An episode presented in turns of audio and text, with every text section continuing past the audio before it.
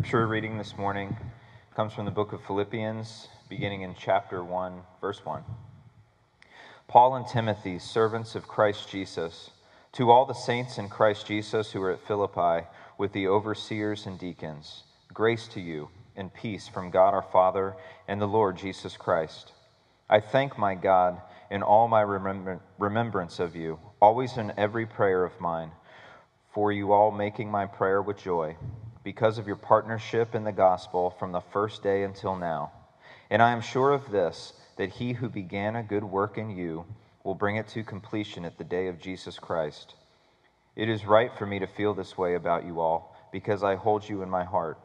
For you are all partakers with me of grace, both in my imprisonment and in the defense and confirmation of the gospel. For God is my witness, how I yearn for you all with the affection of Christ Jesus and it is my prayer that your love may abound more and more with knowledge and all discernment, so that you may approve what is excellent, and so be pure and blameless for the day of Christ, filled with the fruit of righteousness that comes through Christ Jesus to the glory and praise of God. Amen. You may be seated. All right. Good morning, guys. Welcome to Stonehouse. My name is Derek. I'm one of the pastors here, and we are beginning a new series this week in uh, the book of Philippians, which we just read the first 11 verses. Um, and uh, just going to journey uh, basically passage by passage through this book of Philippians, which is a letter uh, written by Paul the Apostle, uh, who was in Philippi when the church first began, um, and then uh, had other travels and moved around the region and ended up um, getting arrested, ended up being shipped off to Rome. Uh, for trial and ended up in um, prison in Rome from where he writes this letter to the church at Philippi. Okay? Um, and so often when we look at scripture, uh, we need to remind ourselves of uh, the persons, um, the close personal uh, interaction and application of the texts that are delivered to us through the scriptures. We have God's holy and authoritative word given to us.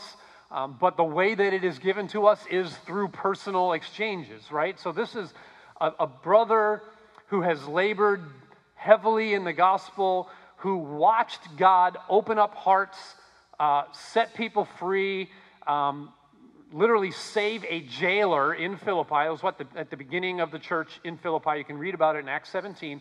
That's how the church started through God doing miraculous things. Paul just kind of sitting back going, Whoa, whoa, whoa, as people just started encountering the gospel and being changed by the power of the truth of God in the midst of a city that was full, just, just chock full of different sorts of ideas, different sorts of gods, different sorts of false promises and false hopes. Uh, the truth of the gospel came to that city through Paul's ministry. Also, Silas was involved in that ministry. Also, Timothy was involved in that ministry. And so Paul was just blown away at what the gospel had done in Philippi. And as he traveled and journeyed on, that church continued. He knew about it, he heard about it. Um, they continued a relationship. Uh, you know, because they were Twitter followers and stuff. And so when Paul eventually ended up in prison um, and had more time to blog, he sent these guys a letter um, to encourage them, and that's that's what we're reading today, right? So it's important to understand these are, while there are theologically lofty claims and truths being communicated by Paul in this letter, it's from a person to people. Right? We're going to see that right away in this first section of the passage. It's from a, a caring, loving, deeply concerned individual for other human beings in the situation of their life, uh, in the place that they are in, uh, because of everything that's surrounding them, trying to encourage them uh, in their faith and give them the confidence of knowing that God is for them. Um, it's important for us to remember that because we're going to get into some beautiful theology in Philippians. There's quite possibly one of the most glorious portraits of Christ Jesus, the Son of God, the Savior of the world, ever, ever written, is written here in Philippians. Actually, if you want to turn with me to Philippians 2, or if you've got a Bible app, page down a few um, pages. And if you don't have a Bible, by the way, we've got free ones back at the table. Uh, you can grab those at any time. But starting in verse 6 of Philippians chapter 2, I'm not going to read this, but I just want you to glance at it. Starting in verse 6 of Philippians chapter 2 through verse 11, we have this uh, kind of this Christ poem, uh, this, this messianic poem about the servanthood of God the Son, um, the complete reversal of the curse by God's own begotten Son, the, the glorious turning of the course of human history on the person and the work of Jesus Christ, that he was God and he laid down his godness to put on human flesh. He did the exact opposite thing that Adam did. Adam was but a man, and he said, I'm going to take upon my manhood godness. I'm going to reach for the fruit and say, I should have the same knowledge of God. Jesus did the exact opposite thing. He said, I have all of the knowledge of God, and I'm going to lay my godness down and take up humanness, right? And it, he entered into our circumstance and completely reversed uh, the curse of Adam. He did that so that through his life and through his death and through his resurrection, we might come to all new life. And because Jesus did that, because Jesus set aside utter glory for humanness. And he died on a cross, the most excruciating kind and the most humiliating kind uh, of death ever that existed. What happened? God gave him the name that is above every other name. This poem sits right at the center of all of the book of Philippians. Like every passage that we're going to be looking at kind of centers itself on this great central poem of Jesus. If you're into scripture memorization and you've never memorized that scripture, please turn to it next and memorize Philippians 2 6 through 11. If you're not into scripture memorization, start with Philippians 2 6 through 11. Would be a great, great thing to start and to remember. Um, this portrait of Jesus that Paul gives in Philippians. So, we're going to get to some glorious theology. Right? That's what theology is the truth about God that we see in Jesus Christ and what he did for us. That, that's, that's the depths of it, right? That's the, the breadth of it. That's the, the miracle of it. Is that God in His Word has shown us these amazing things, and we get to read them and take them into ourselves and go, oh my goodness, this is what is true. And if this is what is true, then therefore there are all these implications. There are all these meanings that spiral out into our life. One of them is the way Paul opens this letter. He says, Paul and Timothy, servants. Okay, this is church planter Paul, visited by Jesus on a horse, made blind, and got to see, talked to by Jesus personally through visions, right? Taught the word of God by Jesus personally joined in fellowship with Peter and the disciples in Jerusalem, sent by those disciples out into uh, the lands to proclaim the gospel to the Gentiles, planted almost every single church that existed after his life in the New Testament, and he simply says, Hey, servant. Hi, servant. Right? Like, what is, what is that all about? It comes from his portrait of Christ in Philippians 2 6 through 11. He says, I serve Christ Jesus, who was God and came and took on flesh to serve humans, so therefore I'm but a servant. I'm but a servant. That was his accolade, right? This is, this is how he introduced himself. And he didn't introduce himself as just Paul, the great apostle. He said, No, it's me and Timothy, and we're servants. We're servants. Every uh, truth and aspect of this letter connects back to that glorious um, portrait of Jesus Christ that we see in Philippians 2 6 through 11. So we're going to always have that portrait in mind. We're going to kind of approach it, and we'll talk about it in a couple weeks, and then we'll kind of uh, finish the letter out, but we'll always be looking at those, those words there. Um, also, in this introduction, like we saw last week, we briefly looked at 1 Peter.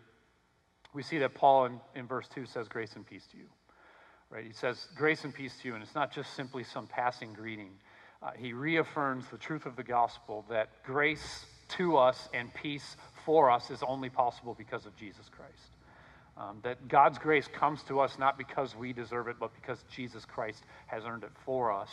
And therefore, it's a gift from the hand of God. And that peace then also comes to us through that same life and death and resurrection of Jesus, that we can actually live in a peaceful relationship with God, who we were once enemies with, We can actually abide with Him in peace and experience a, a life of peace because we're at peace with the Creator of life. Right? These grace and peace are, are pillars to Paul's teaching, to Paul's theology, so much so that they're a part of just his simple greeting and introduction to the people. Right? He reminds them from the start this is all about what Jesus has earned for you. This is all about what you have now because of God and what He has done for you. So, because of the grace that you have, because of the peace that you have, I'm going to greet you in a joyous and glorious way. And I'm going to show you uh, further what is the truth of the gospel that you are believing in, that you are staking your life in. Right? So let me read a couple of these verses again to start out, and then uh, we'll jump in um, and, uh, and walk here verse by verse through this. So here's uh, Philippians 1 1 through, uh, let's do to verse 6. It says, Paul and Timothy, servants of Christ Jesus, to all the saints in Christ Jesus who are at Philippi, with the overseers and deacons, grace to you and peace from God our Father and the Lord Jesus Christ. I thank God in all my remembrance of you, always in every prayer of mine for you, all making my prayer with joy because of your partnership in the gospel from the first day until now. And I am sure of this, that he who began a good work in you will bring it to completion at the day of Jesus Christ. Let's pray uh, before we jump in further. Father, thank you for this moment and this morning, um, this opportunity uh, to quiet ourselves and to gather um, in your name in this place uh, so that we might grow, so that we might learn, so that we might um, behold uh, the glorious truth of the gospel, um, which is good news um, because of Christ's work for us, because of um, God's peace that's been given to us through Christ, um, because we can be recipients of grace simply um, by faith, putting our hope, putting all of our trust uh, into the person and the work of Jesus Christ, who is this, this glorious servant. Though he is totally and fully God, he became man to serve us, which is profound when we think of how uh, rare it is for us to ever see a true servant. Um, that you, God, who deserve all glory, um, sent Jesus to be the servant for us that we might behold the, the good love and the, the powerful grace of the God who created us. Um, we are in deep need of, of you this morning. We don't just say that as a, as a, as a phrase we understand, and we recognize that uh, without you we don't have hope, um, and that with you we do have hope. Um, and we've heard this, this day, this week, um, this month, whatever it is in our life, we've heard all sorts of different truths and different claims. Um, and God, there's something about the fullness of the truth of the gospel that is utterly transforming to us, and we pray that you would uh, open our hearts to it, that we might truly hear, um, that we might see Jesus and uh, understand what it means to partake in the gospel this morning. Uh, we love you. We Thank you again for the freedom to be in this place. Uh, we ask that you would help us today in Christ's name. Amen. Amen. So Paul um, jumps right into this letter with thankful joy in verse 3, saying that he thanks God in all of his remembrance of these people. So he's, he's saying, listen, whenever I, whenever I think of you guys, I'm thankful. Right? And whenever I pray for you guys, that time of prayer has joy in it. Right? And this is, again, not some lofty theological claim, but it is a deeply personal situation. So if you think about your life and your interactions with people that you've ever taught anything, okay? And then you think about the interactions of teaching those people something, whether it's a child, whether it's a, a protege, whether it's a, a student in a class, or whatever it is. When you think of that person who had uh, to grow, who had to learn, who had to stumble through the things that you were teaching, who probably you know, screwed it up at times, who, who completely misunderstood you at other times, uh, who maybe even talked back at you, God forbid, uh, spit in your face or whatever, when you think about somebody that you've invested your life in, is the first thing that comes to your mind thankfulness and joy? Often, no. It's like, ah, these people are frustrating, right? There's something just annoying or troubling about the whole situation. Uh, I, I, got spit on, you know, they didn't listen to me, nobody loves me, nobody respects, you know, like we have these different interactions with people that cause all sorts of friction and frustration. And Paul is looking back at this church in Philippi and he's remembering them with thankfulness and joy. Right? It doesn't seem like a normal human type of situation. These are people that he probably had some scuffs with, right? He probably had, I mean, at the beginning of the church in Philippi in Exodus 16, Paul and Silas get thrown in jail right? There's a group of people that do not want the gospel preached in Philippi.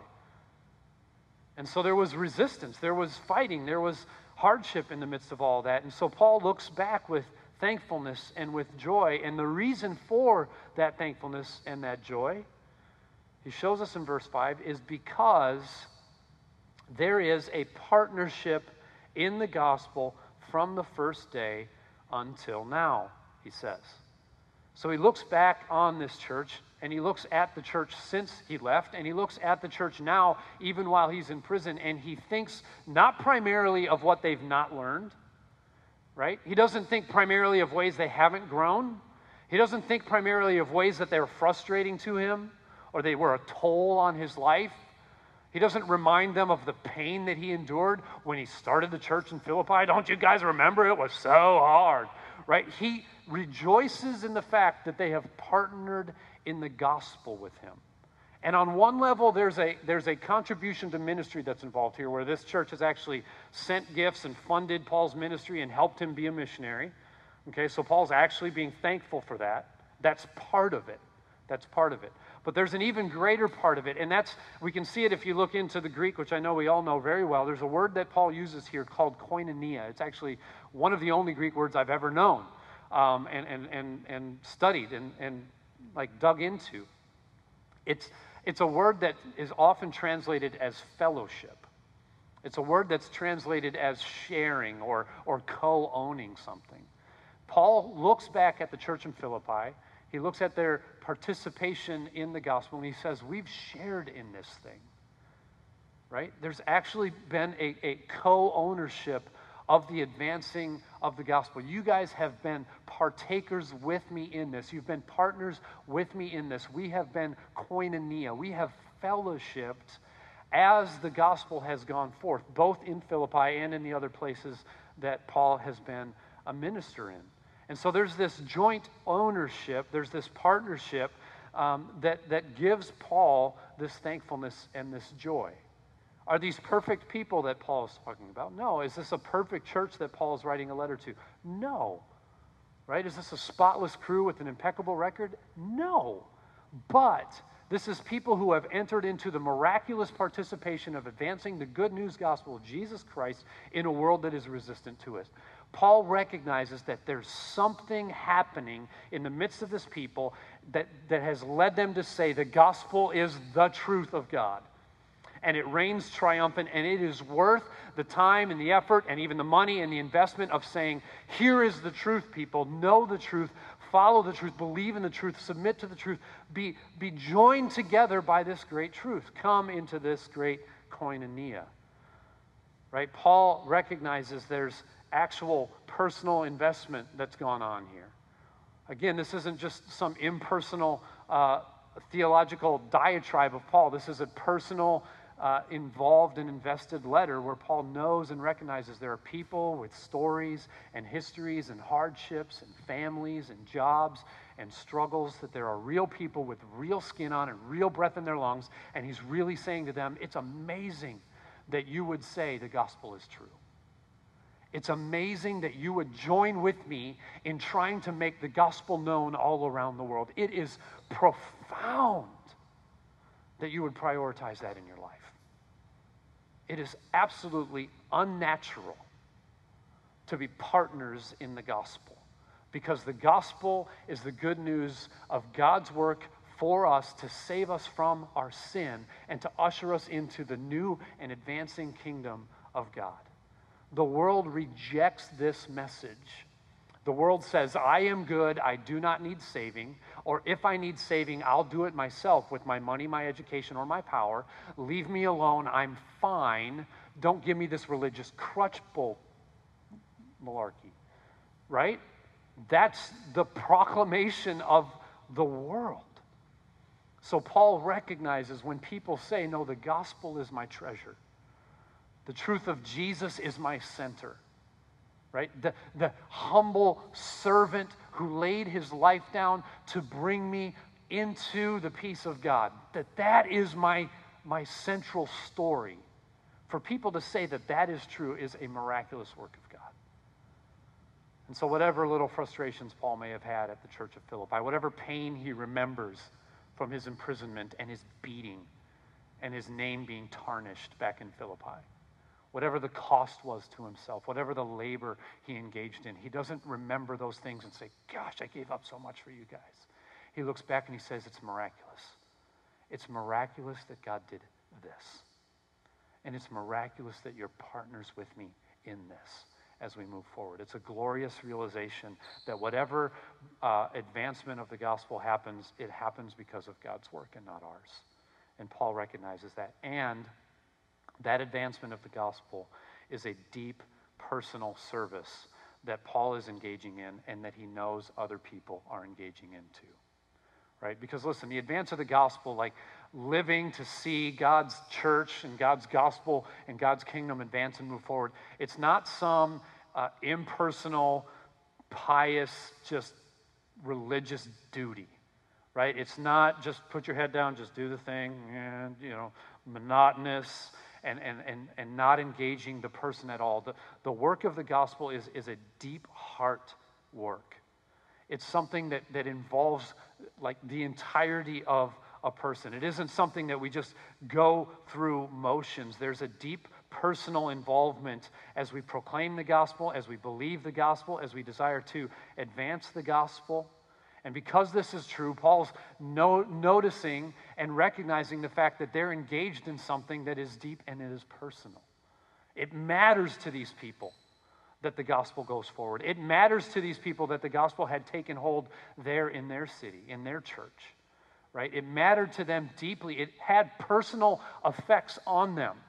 Paul may have seen marriages restored because the peace of God came into that marriage and brought that marriage back together. Paul might have seen people's identity restored, people who had been abused or neglected or, uh, or, or, or just pushed to the margins of society. He might have seen them hear and know and believe listen, God, the one who created you, He knows you. He knows you and He loves you, and He's seen your failings and He's seen your weakness, and He's entered into your story to show you grace and to show you compassion and to show you love. Be restored by the peace of God, dear person. Paul may have seen somebody who had just kind of been going through the motions, or maybe was medicating their life through whatever source of help they could find just to kind of get by till the next day. He saw that person awaken to the beauty of what life can be, understanding the grace of God that the fullness of life could really be theirs, even though there's pain, even though there's toil, even though there's struggle. There's still beauty, there's still depth, there's still richness, there's still love. And the, through the power of the gospel, people's lives were restored to see that that was a true thing. P- Paul knew there was individual experiences of grace within this church. He knew people had actually felt the forgiveness of God, where previously they had felt nothing but guilt and shame. Paul knew that the preaching of the gospel in Philippi and the preaching of the gospel elsewhere that he went on, it was something that involved the persons and it moved the people. It was not just some lofty theological terminology, it was meaningful and it was important and it was effective. And so, as Paul writes this letter, he says, It's, it's joyful to me. It brings thanksgiving to my heart to remember that God has worked in you, that you and I together have participated in the gospel going forward. Because the, advan- the gospel advances both in us and through us, right? So the gospel advance sometimes means churches being planted, means missionaries being sent, means congregations growing, means other things happening, ministries starting. Like sometimes that's what the advancement of the gospel means. Absolutely. And sometimes the advancement of the gospel means it moves us that we personally, in ourselves, we start to see growth and truth and beauty and restoration and health and peace come to us inside. Whether we see that other kind of gospel growth outside of us or not. right? So Paul's saying, listen, I, I know that the gospel's going forward and churches are being planted. That's true. But what I know even more deeply is that you have been affected by this good news gospel. And because of that, I rejoice you're partnering together with me in it. You see, Paul's idea of the gospel advancing is that it does not ever advance just by a singular person by themselves. That it is God working in and through a community to advance the gospel. That that's how God does it. We're not silos just off on our own, growing in Jesus and never affecting anybody else, but that together, as we experience God's grace, we move together to see that He is good. We move together to see that goodness in one another and to advance the proclamation of the gospel through our lives and through the things that we see in one another. Paul's understanding of the advancement of the gospel is that this isn't a burden that's simply placed on professional clergy, but it's, it's the church. You are the church. That was Paul's understanding. How the advancement of the gospel was going to happen was not just through him, not just through Peter, not just through Silas, not just through Apollos, not just through Timothy, not just through Epaphroditus, but through them as a people, collectively. It cannot depend solely on us by ourselves. It is a work that is done together. And part of this for Paul meant that he cared deeply about the people, about the families, about the stories, about the work of every different person. Right, we see this care in a minute. We'll get into it in the way that Paul expresses his affection for the people. It's like he's in love with them. It's crazy. Like it's kind of like, are you ill, dude? Like, we'll get there in a minute, getting ahead of ourselves. You see, in the church, I think often, especially in America, we can think that gospel growth is an individual thing, right? We've been told that faith is a private matter, and like, I get that, right, when it comes to work and like boundaries and so on and so forth. Sure ish, right? But you're going to grow in your faith when you're connected to others. You're going to grow in the advancement of the gospel in your own soul as you experience the fellowship, the koinonia of gospel sharing, right? Together, understanding more about the truth of God, together, growing to understand more the fullness of the gospel. There's a togetherness that we, we often just miss. We think if I just, you know, stick to myself and study these things and learn the truth all on my own, then I'll truly grow. And Paul really pushes us into understanding there's a deep connective, connectiveness to this growth. You know, like the way cars used to be built or the way that food used to be made before industrialization happened, before the production line happened. There was a community involvement in growing things and building things, right? One of the things we've lost in industrial world and even in information world is the togetherness, right? You can silo yourself and do all of the work that you need to do by yourself and be completely disconnected to others, right? Like you consider the work of what it once meant to build something. It was a lot of people gathering together to one place to build it. Now we just build our separate little parts and pull that all together, and boom, there's the thing.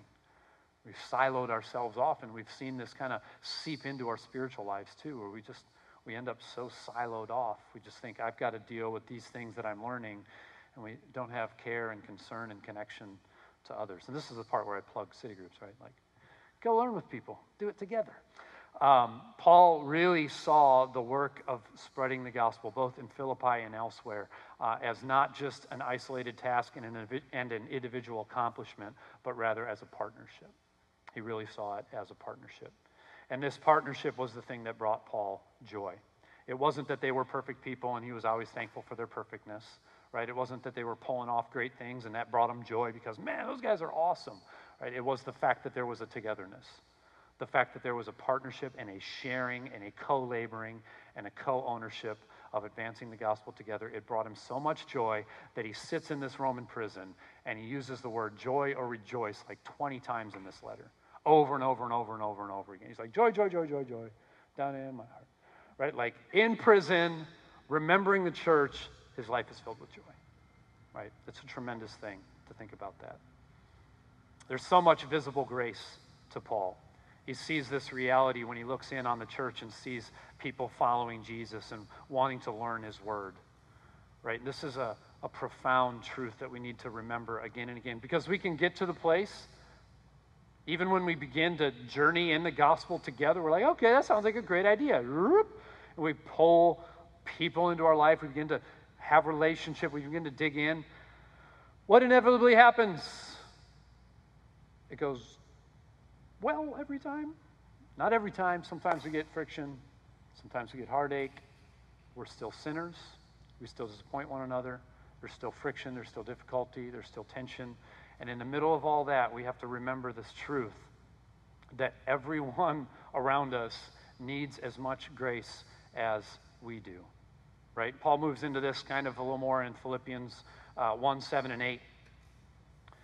He says this regarding his thankfulness and regarding his joy, regarding his, his gratefulness for their partnership in the gospel. He says, It is right for me to feel this way about you because I hold you in my heart, for you uh, are all partakers with me of grace, both in my imprisonment and in the defense and confirmation of the gospel. For God is my witness, how I yearn for you with all the affection of Christ Jesus.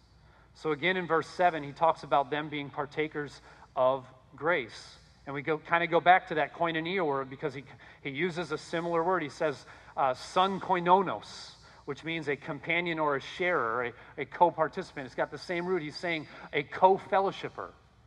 He says, You are partakers with me of grace. Okay? Paul remembers the people as a people who are just like him, and that is that they are weak and frail, in need of a reminder of how good God is. He remembers that that's the kind of people that they are, that they are co sharers in the good news that God is for them even when they fail, right? That they are participating like minded in the same beautiful reality that who they are is not defined by the things they've done or the mistakes they've made, but rather who they are is defined by the victory of Jesus, the perfect sinless life of Christ, the death of Christ on the cross for them, and his glorious resurrection for them.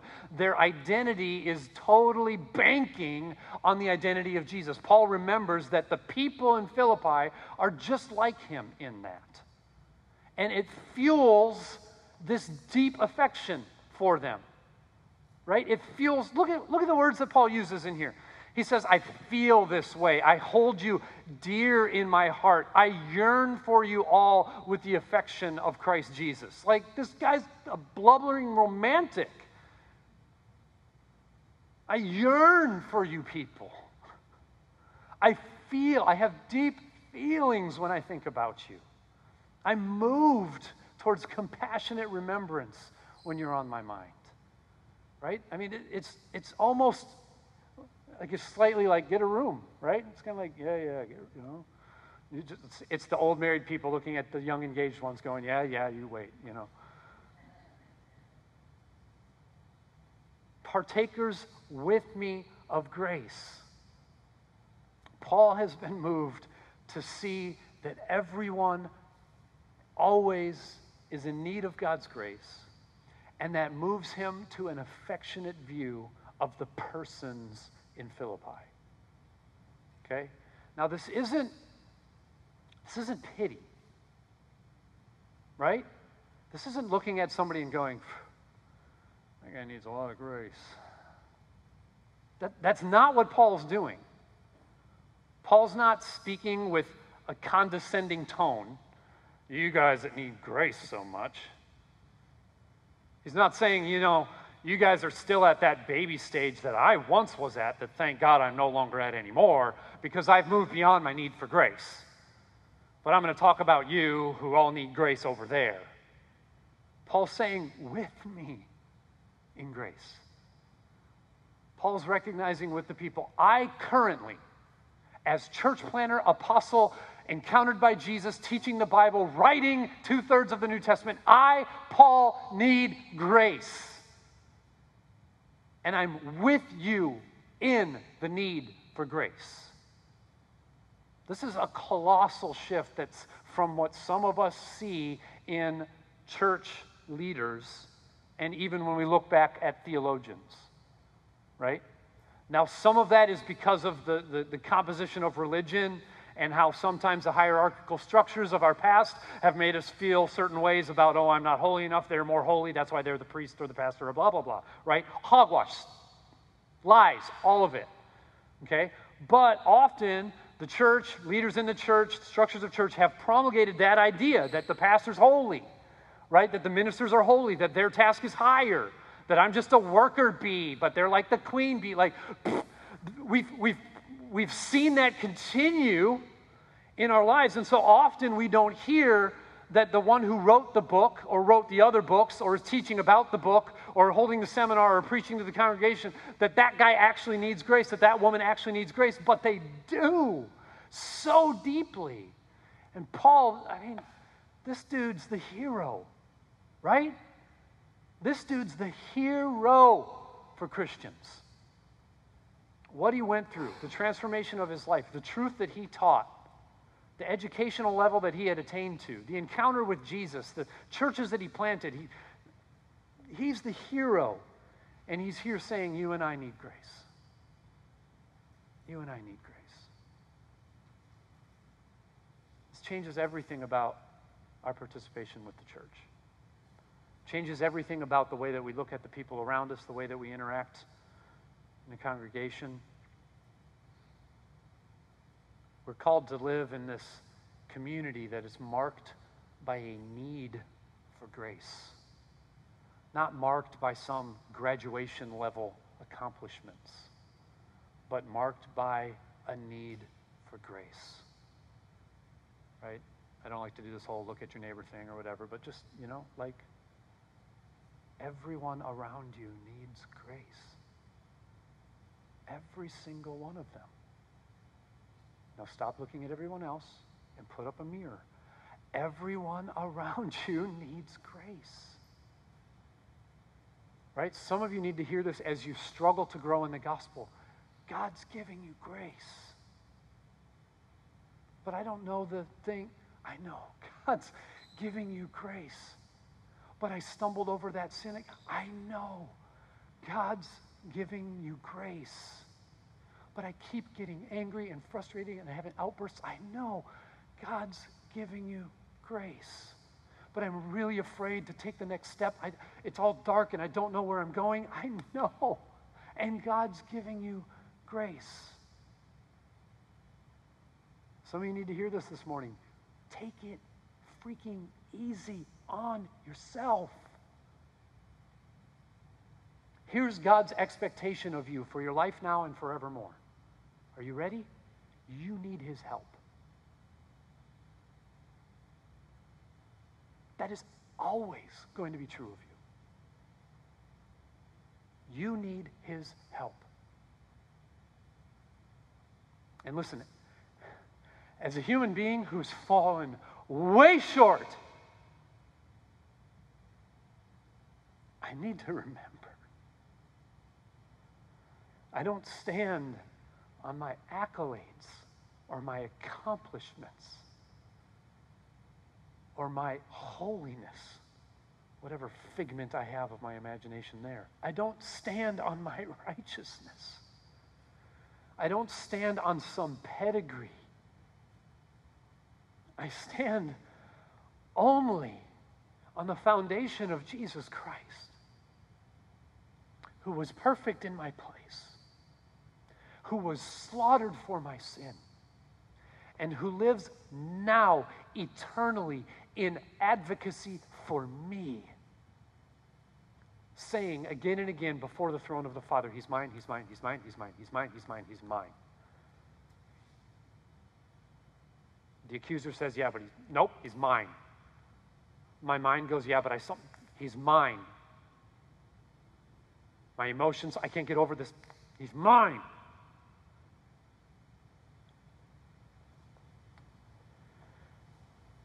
All of life is grace. Not I, but through Christ in me, like we said. All of life is grace. So listen, some of you need to take it easy on yourself, and some of you need to take it easy on others. Ask yourself if you view others as fellow partakers in grace. Are you sharing burdens without belittling people? Are you celebrating victories without jealousy?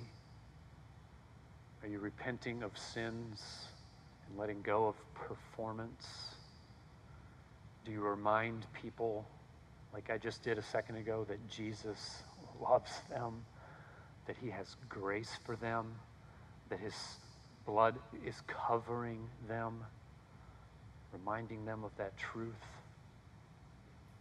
Confessing together the glories of the gospel, saying how great is our God that he has done this and this and remained faithful and abundant and glorious?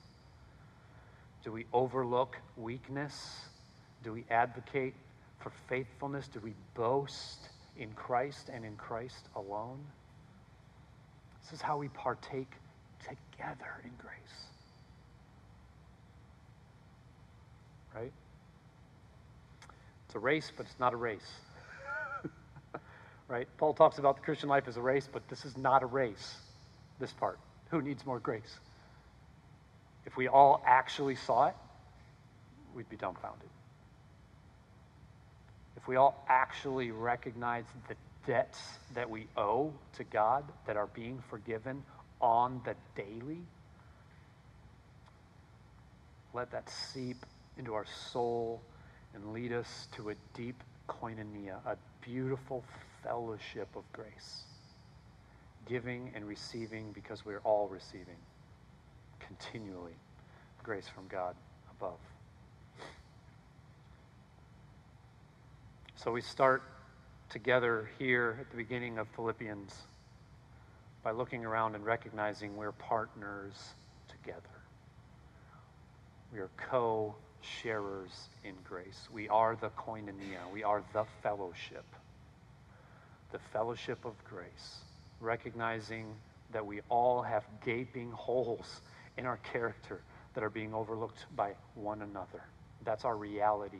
But also, we have a glowing testimony of God's faithfulness to us that look, look, at ah, you're like me with the mud on the face and the tears making the streak down the middle and the knees with the scuffs and the blood. You're just like me. And look who still says you're mine. It's God. God still is saying to you and to me, you're mine. That's tremendous. Let's look at that faithfulness and not stop looking at that faithfulness. Amen.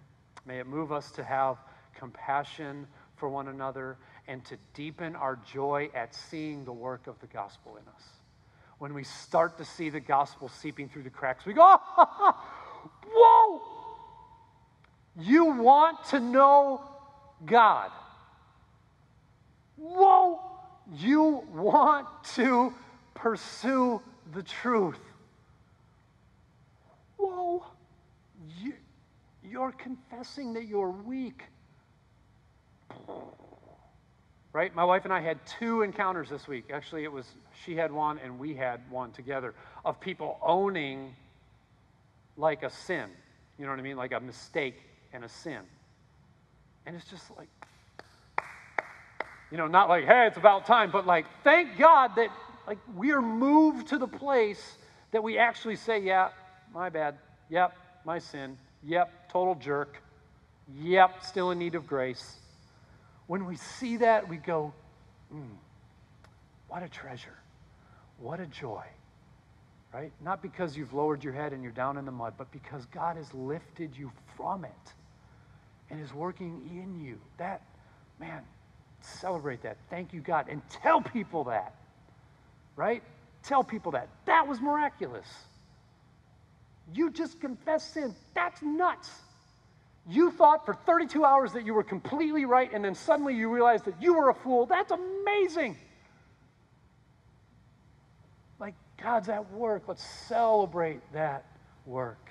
Jesus, the Son of God, the servant of man, who gave us the grace and peace that Paul writes about at the beginning of this letter. He has joined us into this fellowship. Again, because of Philippians 2 6 through 11. Because he lowered himself, he has brought us into this fellowship. It's a tremendous work. He's the champion, right? He's the one with the name above all names. And we're the ones that get to behold his grace in ourselves and in one another.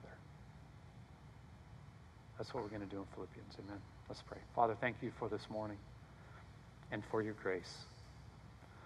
That we can look around the room and say, we are one of a collective that is experiencing grace from a compassionate and loving God.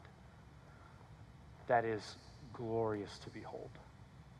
And so, would you break us of our, our pride that would lead us to compare ourselves with others around us? Would you bring us into this great fellowship of grace? Recognizing and understanding that together we are participants with grace. No one single head rises above the top of any other in this place. We are all recipients of such glorious grace. Lord, plumb the depths of our hearts with this truth, that we might be brought to a place of thankfulness and joy because you are at work in the people all around us. That's a reason for joy. That's a reason for thanks. That you continue, though you are holy and perfect and just and powerful and glorious, you continue to concern yourself with the affairs of men. What love, what grace. Would you keep on keeping on that beautiful work right here in our midst as we celebrate? In Christ's name, amen.